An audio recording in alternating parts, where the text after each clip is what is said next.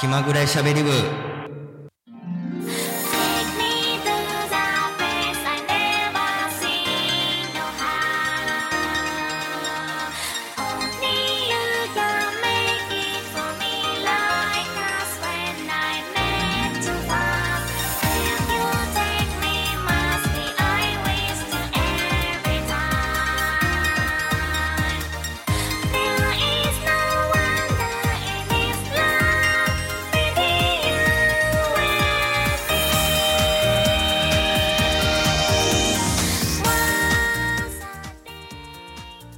こんにちは、気まぐれしゃべり部 DJ おやくキャミーです。今日も大体15分ぐらい喋っていこうかなと思います。今日収録してるのが、5月の20日なんですけれども、前回に引き続き天気すごい悪くて、で今雨降ってるのかな、すごいもやっとはしてるんですけども、風がすごい強くて、この後は大荒れになる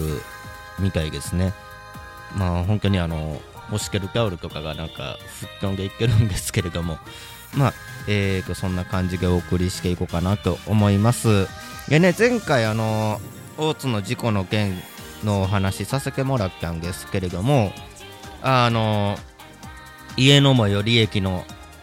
地下鉄の東山線の藤ヶ丘駅で、おそらくその全国ニュースになったんちゃうかなと、少なくとも愛知の方では大きなニュースになったのかな。車が人2人跳ねて、さらに牛角、藤ヶ丘の牛角に思いっきり突っ込んでっていうのがあって、まさかね、こんな家の近所で事故が起こるとは。でニュース見た時これ見覚えあるな、この葬式屋って思ったら、この葬式屋も見覚えあるし、この道も見覚えあるし、もっから藤ヶ丘の駅やったっていうような感じで、いや本当に最近事故が多いから、自分もそうなんですけども、安全運転はせなあかんなというような感じで、今日も15分ぐらいね喋っていこうかなと思います。それでは、最後までお楽しみ。今日は何の話しようかな、話しようかなと思いますさあ、そんなわけでとりあえず最後までお楽しみに。この番組は愛知県から全世界へ YouTube、ポッドキャストを通じてお送りします。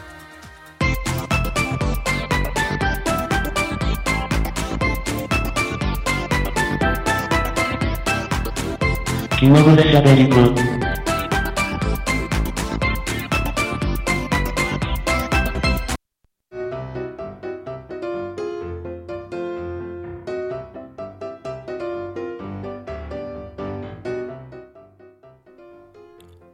改めましてこんにちは、キャミーです。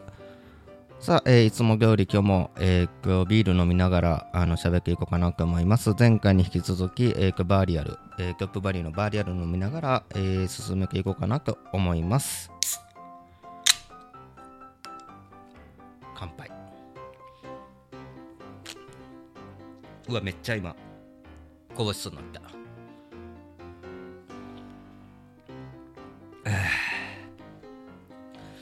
さあ、共通ではあるんですけれども、僕キャミーの趣味っていうのが、風呂屋、お風呂屋さん行ったり、大きなところ行ったりで、あとは旅行でドライブ、あとはお酒飲みに行くっていうので、本当に言っちゃえばお風呂屋さん行くのと旅行に行くのとお酒を飲みに行くために働いてるようなものなんですけれども、関西に住んでた頃はちょくちょく、旅行行ってたんですけれども、最近は名古屋に去年の4月に引っ越してきて、しょっちゅう名古屋と関西往復してるからね、全然旅行感というのが、しょっちゅう本当にほぼ毎週ないしは2週間に一遍のペースでバス乗って関西に行ってるんで、行っちゃえばバス旅行ですよね。なんか全然旅行感がないなっていうので、で去年の12月に久しぶりに夜行バス乗って何年ぶりや1年ちょいぶり2年ぶりかな多分2年ぶりぐらいに東京に行ったんですけども、なんか久しぶりにね最近海外に行きたいなというのでというか韓国へすごい行きたいなというのでまあなんで韓国かっていうのがLCC ってあるじゃないですかピーチとかまあバニラ靴かジェットスターとかあとなんかいろいろありますねスクーキョとかまあ、その LCC が充実してて関西に住んでた頃は本当に、まあ、気軽に本当に海外に行けるようになってて関西に行く時日帰りで韓国旅行行ってたんですね。朝一の、ピーチの M01 便やったかなその飛行機に乗って帰り MM010 便で夜の8時50分本当に9時前に出る飛行機に乗って関西に帰ってきてっていうのをやってたんですけれども前の日に関西空港に前乗りしてベンチに横になって、まあ、結構ベンチ寝れるところいっぱいある関西空港なんで、で、まあ、そこで朝の6時ぐらいまで寝てでそっから、第2ターミナルの方にバスで行って、まあ、出国審査してで、海外に行くっていうようなで韓国行って美味しいもの食べてで帰ってくるっていうような旅行をよくやってたんですけれども、最近名古屋に来てからね全然行けないんですけども、で韓国の他にもね台湾に行ったことあるんですけれども、やっぱり韓国の方が楽しいなっていうの、まあ台湾は時差があったりとかいろいろあったりするんですけども、やっぱり台湾ってやっぱり漢字やからある程度分かるじゃないですか、まあ、分かるというか、まあ、全部が全部分かるわけではないんですよ。韓国ってハングル文字やから何書いてるか分かれへん、逆にそう分かれへんのがワクワクするっていうのと韓国の文って日本の1000円やったら韓国って1万ウォンなんですよ。だから1万円両替しか10万になるんですよ。だからウォンを持ったらすごい金持ち気分になれるっていうので楽しいんですけれども、まあ日帰りの時は何してかかっていったら、まあ大体朝の9時25分ぐらいに着くの で焼肉食べて、まずソウル駅の方まで行って焼肉食べてブラブラして冷麺食べてでマクドナルドでプルコギバーガー食べてでなんで韓国行ってまでマクドやないっていうような感じなんですけども、まああとはキンパ食べたりとか本当に美味しいもの食べて、まあ韓国の、まあ、ソウルだけなんですけどもブラブラしてで空港に、まあ、夕方ぐらいに空港に行って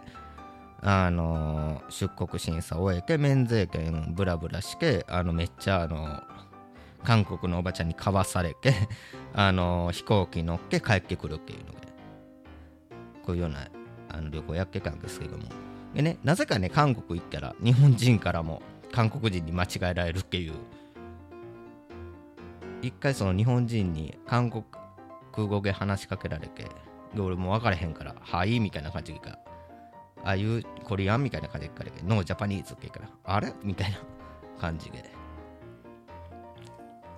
おそらくね韓国でも日本と格好が全く一緒やか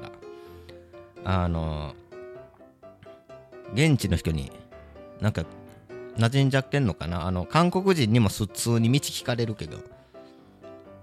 で韓国人に普通に話しかけられるけど何言うるか分からへんみたいな感じなんですけれども、まあ関西におった頃はピーチ、まあ、日本の、まあ、LCC で行けて、まあでもね結構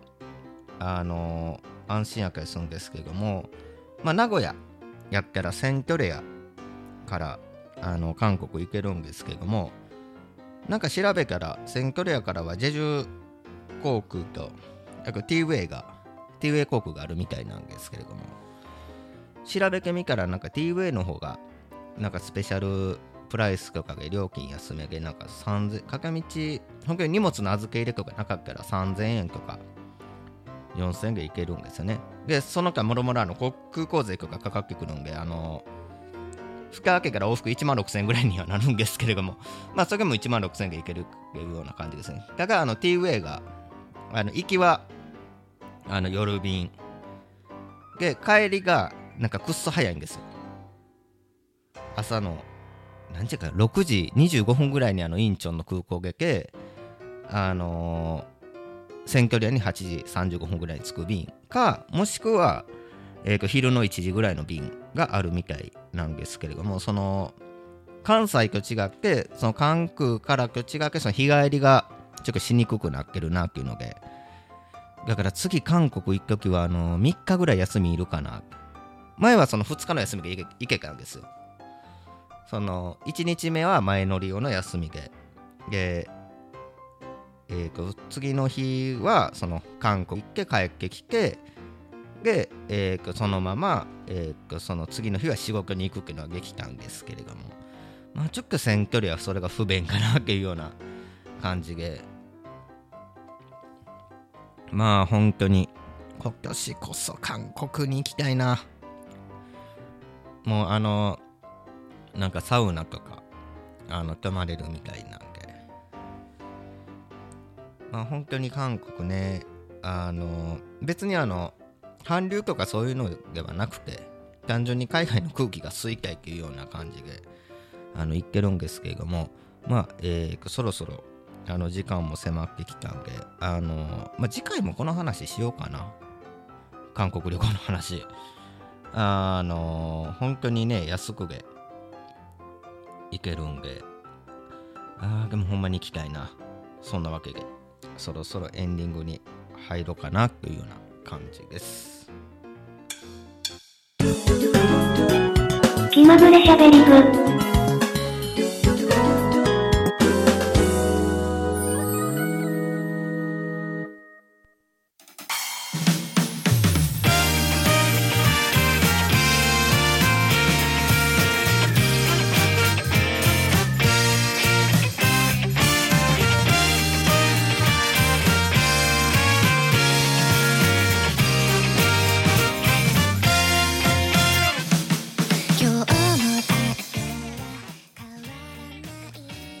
あっという間の15分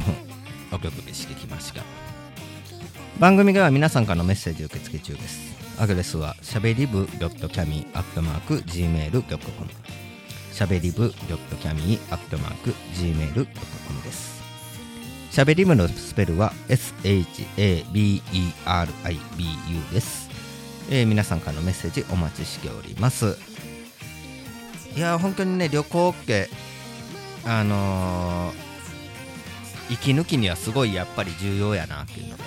で、特にね海外旅行って本当に LCC がなかった頃はね、まあ、すごいハードルが高いものやったんですけども、本当に LCC ができてから、まあ、我々貧乏人でもパスポートさえあれば気軽に行ける場所になってきつつあるかな。もちろんね、韓国かその東アジア圏内なんですけども、そんな感じですね。気まぐれしゃべり部なんでまた気まぐれに番組配信していきます。なんでこのラジオがええなと思ったらグッドボタン、そしてチャンネル登録していただけるとめっちゃ嬉しいです。次回の気まぐれしゃべり部はまた気まぐれに配信されると思いますが、とりあえず今日はこの辺でお別れしたいと思います。次回も、まあ、韓国のお話とかしていこうかなというような感じですね。それではお相手はキャミでした。バイバイ。この番組は愛知県から全世界へ YouTube、ポッドキャストを通じてお送りしました。